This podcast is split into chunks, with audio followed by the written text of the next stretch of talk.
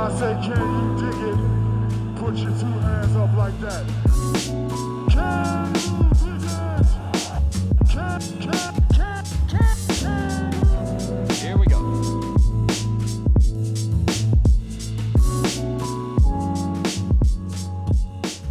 Welcome back to another episode of Can You Dig It, a podcast by Silver Screen and Roll and SB Nation Lakers community. I am one of your hosts, Christian Rivas. You can find me on Twitter at Rad Rivas. Uh, and I'm joined today by two people. Not only uh, am I joined by the incomparable Jacob Rude, but we're also joined by Silver Screen and Roll staff writer Sabreena Merchant, uh, who covers the Sparks for the Athletic, does some Clippers work for Clips SB Nation, and then of course uh, is I her main uh, her heart belongs with uh, Silver Screen and Roll, unless I'm mistaken.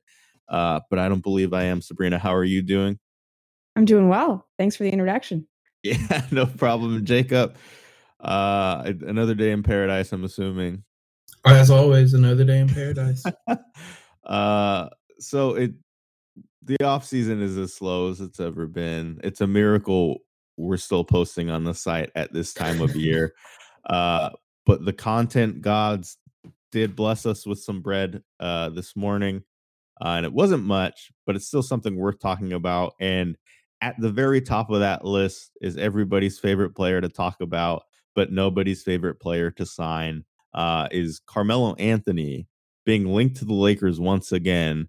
Uh, but it doesn't sound like the Lakers are too interested in signing him. Uh, so Shams Charania of the Athletic reported this morning the Lakers did have discussions of signing An- uh, Carmelo Anthony last season, uh, but they appear to be an unlikely option right now, which I know fans, but I, I, where I just kind of feel bad for Melo.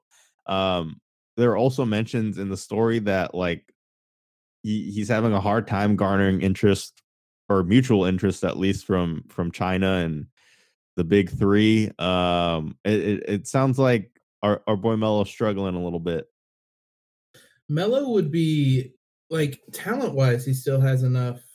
He's still good enough to be in the league, but like the problem's always been kind of mentally and accepting what he is now. I think Chauncey Billups was the one who uh who kind of said it best that he was always a little too worried about how he did and not how the team did. And that is what's going to end his career a couple years short. And I mean, he could be on a team chasing a ring right now and be a steady contributor, but he doesn't really want to accept the role that his skill set is now. And um, I mean, it is kind of sad because he's a really good player who's kind of been overshadowed or a little bit the last few years of his career too. I thought about this, Sabreena, and maybe you can chime in on this. Um, is there a team in the NBA? Like, think about the worst team in the NBA, which, uh, I mean, uh, just off the top of my head, I think it might be, oh boy, the Charlotte Hornets, I guess. Yeah, I was going to say Charlotte. Uh, or I think the Wizards are right up there too, but I guess they have Bradley Beal, so um, we'll see how that how that goes. Um, the worst team in the NBA, could they use Carmelo Anthony uh, or is there another team that you can think of that would genuinely benefit from having Carmelo Anthony in the right role? What's funny is I've been making fake trades from Melo to Charlotte for like the last 10 years. who, they've who never really had a good small forward on the team. Right. Yeah. I, I, you can say the same thing about the Clippers too. I've, I've been fantasizing about Melo to the Clippers during that Lob City era too. That contract was was a little hard to move, but you know, I thought it was feasible for a little while. Um, I just think the problem, as, as Jacob mentioned with Melo, is is being willing to buy into that role. And I know we've heard whispers of of him being completely content in his role with Houston, but I think he's one of those guys um, that once he starts to get going, once he's on a hot streak, he he jumps back into that mentality that he's the man. And I don't blame him. Like, you know, shoot or shoot. If you have a hot hand, ride that hot hand. Um, but I think the problem with him is that it's like once once those moments happen, it's a very it's very much an I'm back moment for him. And I feel like until he's willing to accept his role on a team, even as a veteran player that, you know, that gets DNPs every once in a while, um, he probably won't play in the league again. I mean, I think Houston was like an ideal fit for him for his skill set Right. and whatnot. If he could have just accepted that he isn't a star anymore, and that I mean, the other problem is that he like refused to take corner three pointers and just wanted to step into like twenty footers or whatnot. And yeah, but he I, but I apologized to Mike D'Antoni during a game. That Yeah. was probably the funniest part of his Rockets tenure. Yeah, so I mean, it's it's always just been kind of a mentality thing. Like to me, if it didn't work in Houston, I don't think it would really work any. I mean, maybe he goes to Charlotte and just jacks up twenty shots a game. I don't know who else. Seeing him and Terry Rozier fight for shots would be pretty funny. well, I I was I was gonna say I know it's gonna break your heart, um, Jacob, but what do you think about D'Lo, Steph, and Melo um, just going for like sixty shots a game, um, losing every game one thirty five to to one thirty four? I think it would that be would interesting. be amazing to watch, and it'd be amazing to watch from a distance where I don't have to like actually root for that team. Who who's what is that depth at the small forward position look for the Warriors right now? I think it's Alfonzo McKinnie. is, that, Is that I think it? That's the only one. I think yeah, that's I was it. expecting a list. To- Jacob just for that Evans, to I think, on. is considered a small forward, but Maybe they'll play Uh, He's Clay 6'5". there, you know, next to the two of them. right That's next cute. season, I guess. Um, yeah, dang, I mean, that's rough. I, am down for seeing Melo in Golden State because that only probably helps the Lakers' playoff chances. uh, that's too bad. Uh, well, from us here at Silver Screen and Roll, kind of, I, I the way I feel about Melo is kind of similar to the way I think Damian Lillard feels about uh Carmelo Anthony. Is uh, we wish you the best, just not here, buddy. Um, and that's, that's what I'm rolling with. Um, another noteworthy thing that happened within the last 24 hours was Anthony Davis made his appearance on uh, the Jimmy Kimmel live show um, on Tuesday. And while it was not as exciting as Magic Johnson's historic performance, which uh, should be in like the government archives of um, just like historical like that was his like game six of the what was it, Right. 81 finals whenever he started at center. That was that level of performance. um and he had a few few nice things to say the the one thing that stood out to me was the fact that lebron james texted him 10 minutes after it happened saying like hey man we got you as if to say like the wait is finally over. You're here. Let's let's get things rolling. And uh it's been what a month since that the Anthony Davis trade went down unless I'm I'm mismer- misremembering. It just still doesn't feel real yet. The Anthony Davis and LeBron James are going to be on the same team next season It really only felt real when he like held up the jersey at the press conference. And even then it was just like kind of pinch yourself. Like this is the arguably the best big man in the league uh in his prime on the Lakers playing with LeBron James. Like it doesn't even feel real that LeBron James is a Laker, like let alone Anthony Davis. I think I think they're going to be a lot of fun. Um, I I think there's a lot of questions going into the season about roster construction and guys stepping up, and we'll talk about one of those guys later in the show. Uh, but, but before we get to that, last thing we want to touch on is uh, the Lakers announcing their assistant coaches.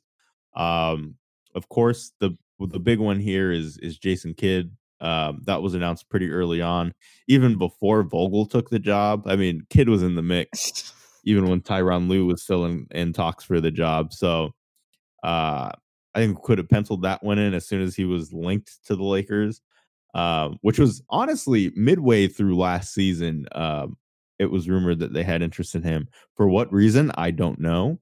Um, the Bucks took a pretty substantial leap without him there. Yeah. um, Lionel Hollins, who, I, if I'm remembering correctly, last coached with the Brooklyn Nets. Um, you know, had some success there.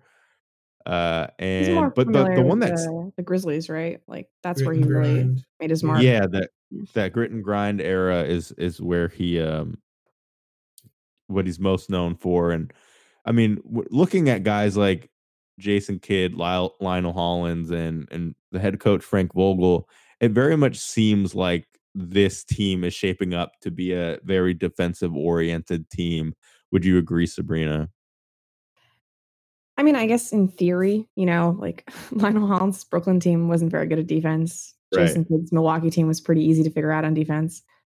Uh, but yeah, from the Vogel standpoint, yeah, definitely emphasizing some defensive chops. But I don't know. I don't, I don't know that the the makeup of the roster suggests defensive team to me.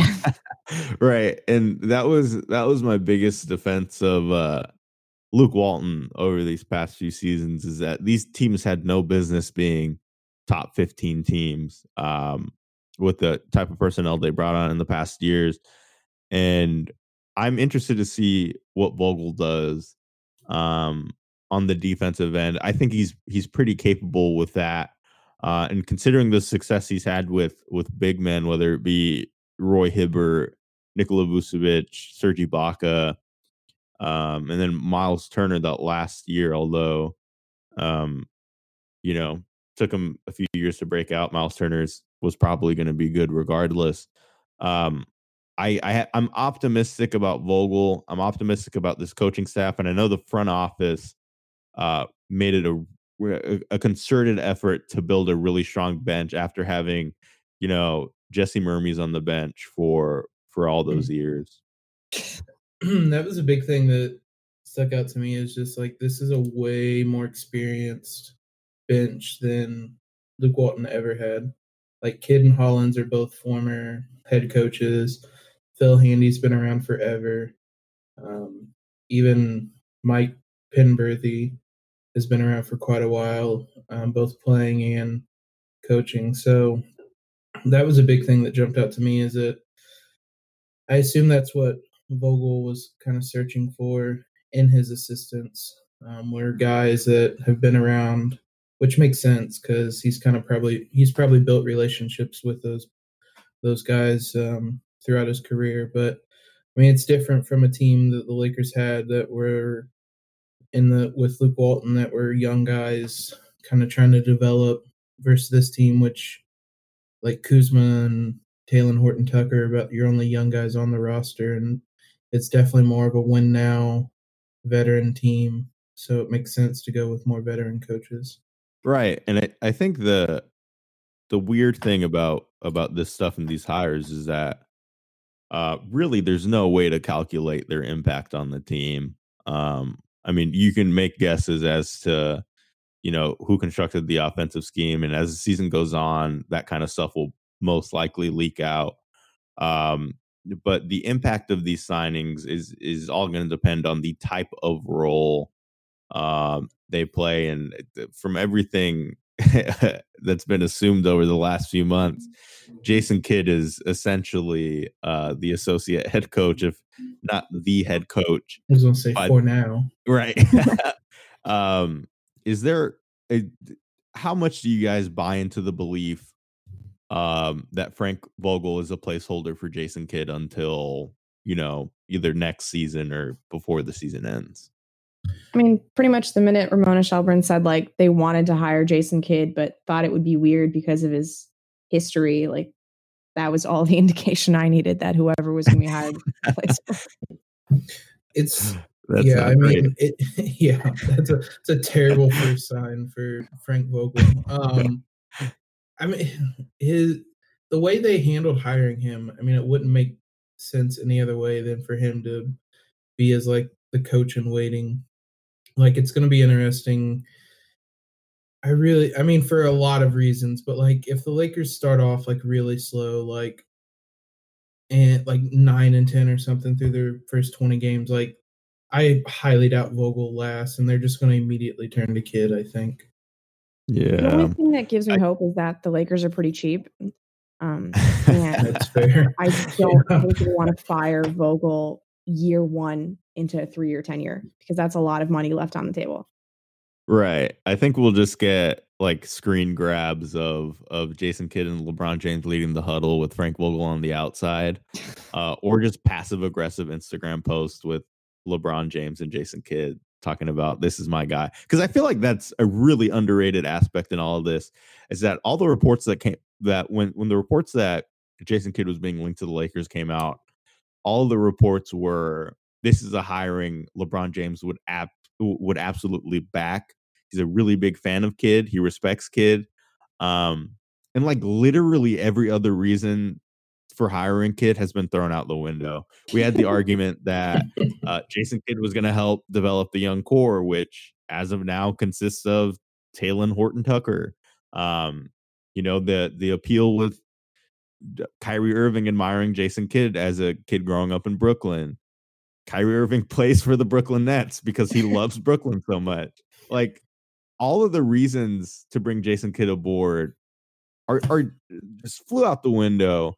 Um, and from what's the word I'm looking for? From a from a basketball standpoint, I was trying to put it lightly, but if, if, we're talking strictly basketball, there's no reason for Jason Kidd to be on this coaching staff, let alone as an associate head coach or a potential replacement head coach. Um, we'll see how it plays out. I'm not a big fan of this uh, of this signing, and I'm not a big fan um, of of the the next signing we're going to talk about once we come back from the break. Well, it is pretty late in free agency. I don't think the Lakers are are done making impact signings, or pardon me, I think they are done making impact signings, unless Andre Iguodala uh, shakes free from the Memphis Grizzlies, like Avery Bradley did um, not too long ago.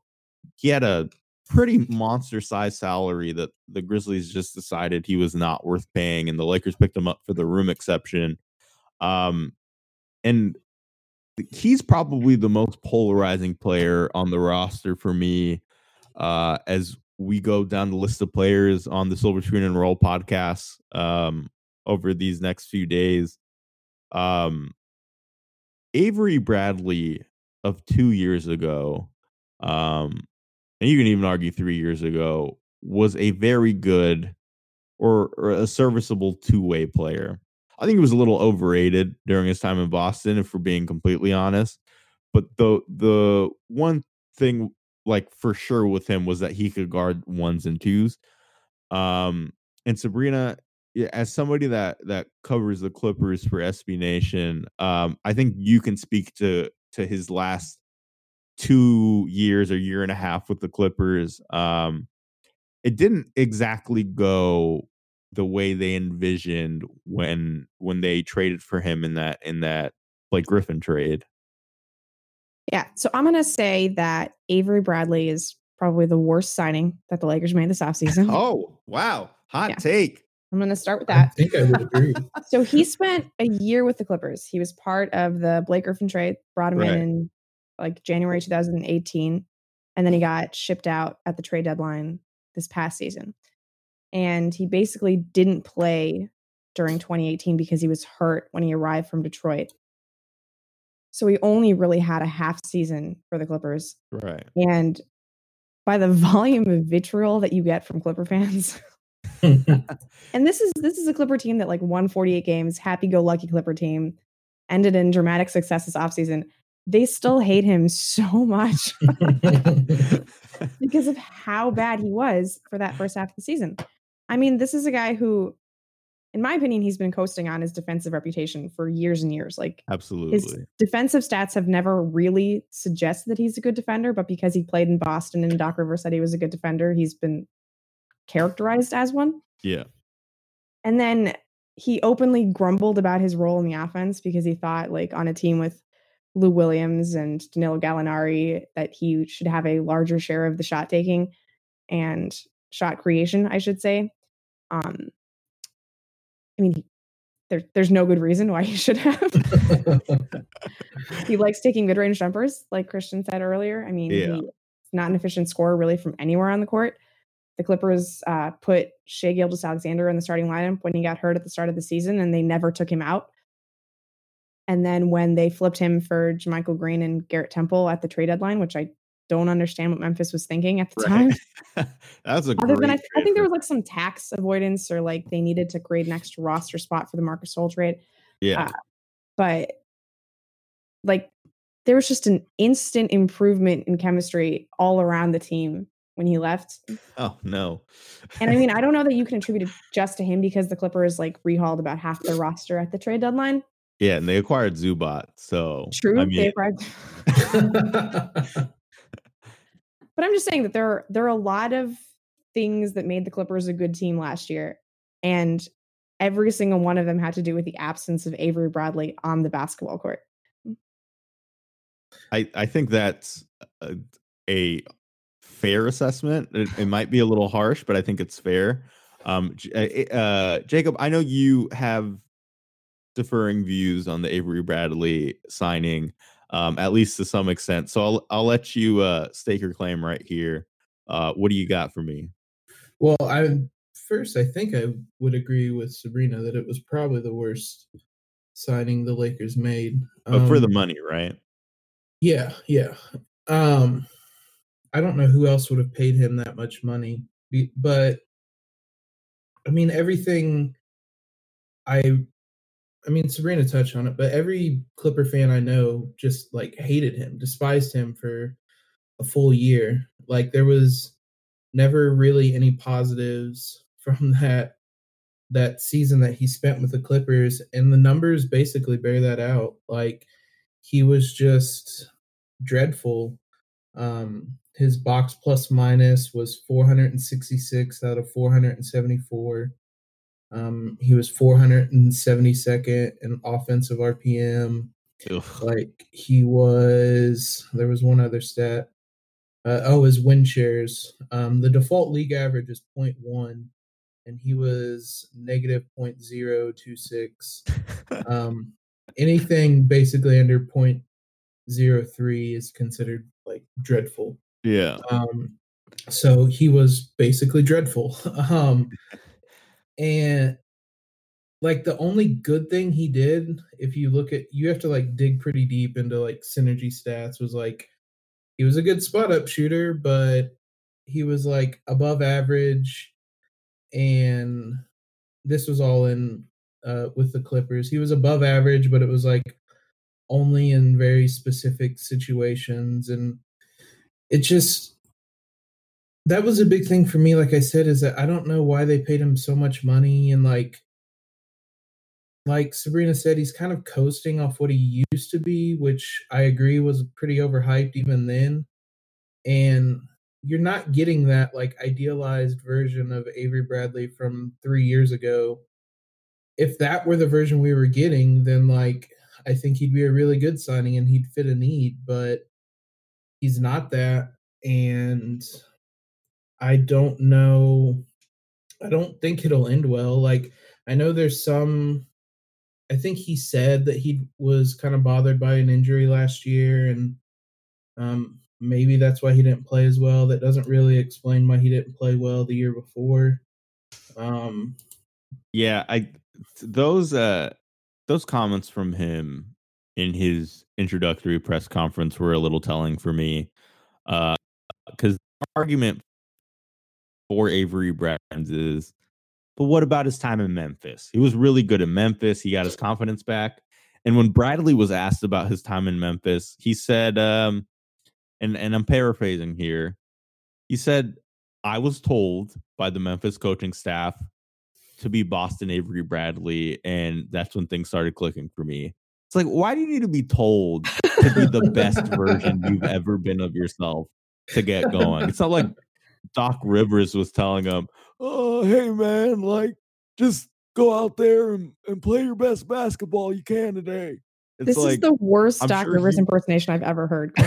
That should not be a reoccurring segment. Uh, it- that's what he sounds like to me. That's Maybe what in your that's the noises. Yeah.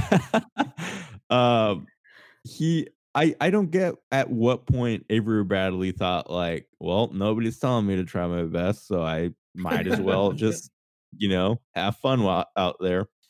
Um, I think the the only sliver of optimism with Avery Bradley, and I think it, this optimism is probably misplaced because, as Sabreena mentioned, uh, the Clippers were a playoff team last year. Uh, they were a damn good team, and he's going to be on a playoff team. We hope this year with the Lakers, and playing under Frank Vogel, being on a veteran heavy team and a and a star laden team. The hope is that he buys into that role again of just being a three and D guard that guards ones and twos, hits open jump shots, and and and isn't asked to do a lot on offense. Um, and I guess if Frank Vogel just gets in his ear and tells him to be Boston Avery Bradley, problem solved. Uh, but more realistically, you're banking on him one coming back healthy, uh, and two guarding ones and twos. And the reason I say he's one of the more polarizing players on the roster is because if he can't guard ones and twos and hit open jump shots, the, the backcourt rotation and and the usage of their roster spots um becomes like so much more questionable. Like there is so much room for the unknown and so much more room for something to go wrong in that backcourt if Avery Bradley can't play a lick of defense or hit an open jump shot.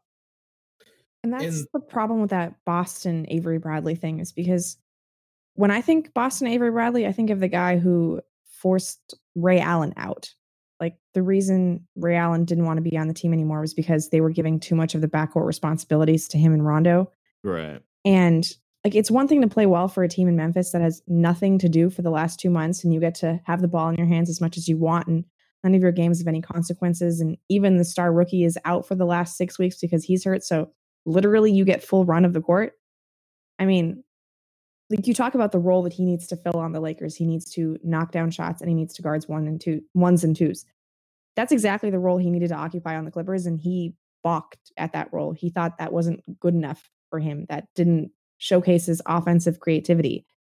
He's going to have the same opportunity on the Lakers. Like I don't understand why he thinks that he'll have more freedom to do what he wants on offense or more of an opportunity to showcase his skills. Like that's that's not here. That maybe could have happened somewhere else, but it's not going to happen for the Lakers.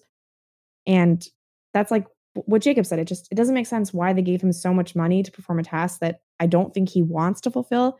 Mhm. And even if he does, I don't think he has shown that he can capably do that over the last five seasons. Like this is a sentence I've never thought I'd say. I think he's a worse version of KCP oh, because KCP can actually like actually likes taking spot up jumpers right. and he's a good point guard defender. He's good. I mean, he's better point guard defender than a two guard defender, but like that's he's a perimeter defender. Yeah. Like he's just more willing to do the things they're going to ask of Avery Bradley. And I don't know that he's like technically better at doing them. I mean, they played together in Detroit and his numbers actually outpaced Bradley's, but like the fit doesn't make any sense to me. The the contract doesn't make any sense to me. And like you hear all of these things about like the culture that the Clippers have built and like how like that's why Kawhi wanted to join. That's why Paul George wanted to join. He's the only guy who's ever badmouthed what happened over the last two years there. the only one. oh boy. Uh not exactly a glowing endorsement for Avery Bradley uh from Sabreena and I think the the toughest part if you're listening to this as a Lakers fan is it's kind of hard to refute it. Uh, I mean all of this is out there, at least most of it's out there. Um and for a team that already has LeBron James on the roster, I don't know how much more drama that locker room uh can endure. I mean, you know, at the three quarters mark of last season, we got a locker room intervention with Michael Beasley and Josh Hart. And I mean, if if something like that happens again this year, I think we can um, probably point to who'd start it. Um, Jacob, before we before we head out here pretty soon, um, is is there a reason beyond the ones I mentioned uh to be optimistic that Avery Bradley can make an impact on this Lakers team. Sabreena made most of the points I was ready to make. In that this is Sorry. no, it was it was just that this he's gonna have the role that he had with the Clippers. Like there, it didn't work then, and as she said, they kind of have this uh, deserved reputation of building a culture there that everybody kind of buys into. Um, and I mean, when he went to Memphis, he had success, but he had success doing things he's probably not going to do with the Lakers. Like he ran a bunch of pick and roll and um, didn't spot up nearly as much. And I I don't think the Lakers are going to have him do that. Um, so I- I mean, I guess my answer is I'm not very optimistic about this at all, um, because we have a pretty big sample size with the Clippers of what his role is going to be, and it didn't work out there. But that's an interesting point, actually, Jacob. That like, I think we've complained that this roster doesn't really have a guard that can do any like initiation, you know.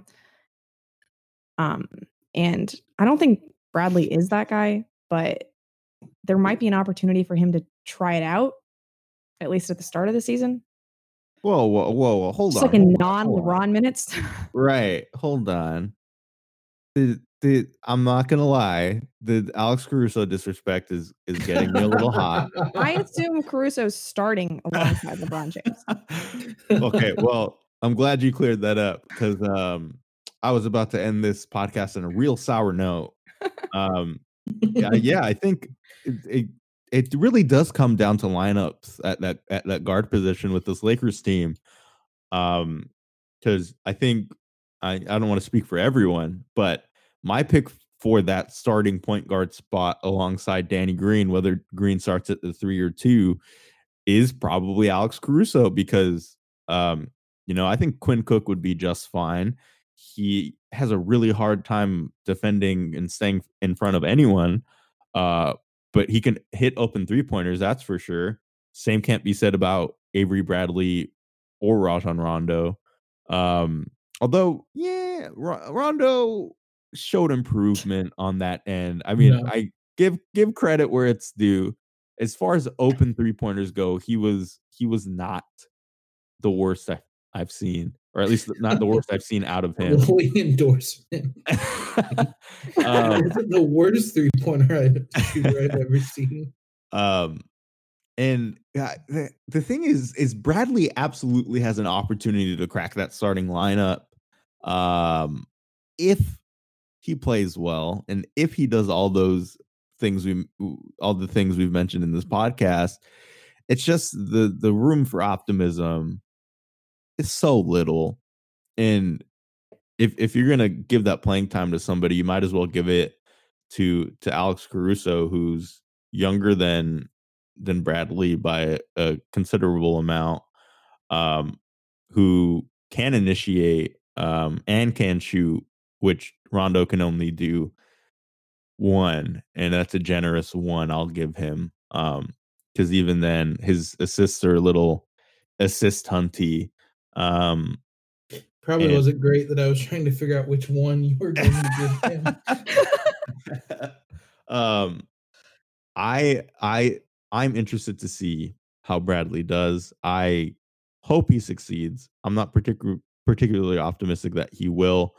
Um but i guess we'll see what happens. And uh guys thank you so much for for having this intervention with me uh, uh do either of you guys have any parting words before we go Play Alex Caruso.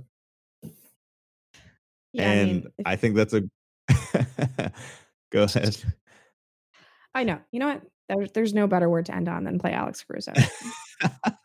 play play Alex Caruso. It used to be pay Alex Caruso, but Alex Caruso got paid, and I hope they and I I knew this, but it felt really good writing it when when I was writing an article for Silver Screen and Roll the other day.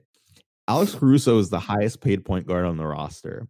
Let's just all take a moment to bask in Oh, that. wow. What a I didn't even think what of a that. How much is he making? what a uh five million a year, I think. Um, let's see. Yeah. Hop on the Google machine really quick. I think it's two years, ten mil. Um, Oh, okay.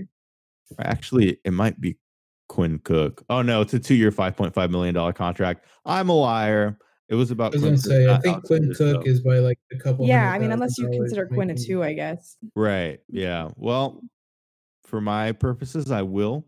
Um, I love Alex Russo. I want him to succeed. Um, and let's hope the Lakers start him. If not, let's all uh let's all pray Avery Bradley has something left in the tank. Thanks so much for joining us, Sabreena. Thank you, Jacob, for taking the time out of your week once a week to hear me blabber on about basketball. Um, I enjoy hearing you blabber on about basketball. And if you listeners like hearing us blabber on about basketball, you can leave us a kind little review on iTunes and listen to I Love Basketball uh, with one of the hosts, Sabreena Merchant. Uh, Sabreena, is there anything exciting coming up on I Love Basketball? Well, we're uh, continuing the player previews that Silver Screen Roll's been doing, and we've got Demarcus Cousins tomorrow, so that's gonna be fun. Ooh-wee. That's one I will tune into because I am very high on the Demarcus Cousins sign, and I think he'll be good. Uh, you can check that out, uh, and, and we'll see you all next week.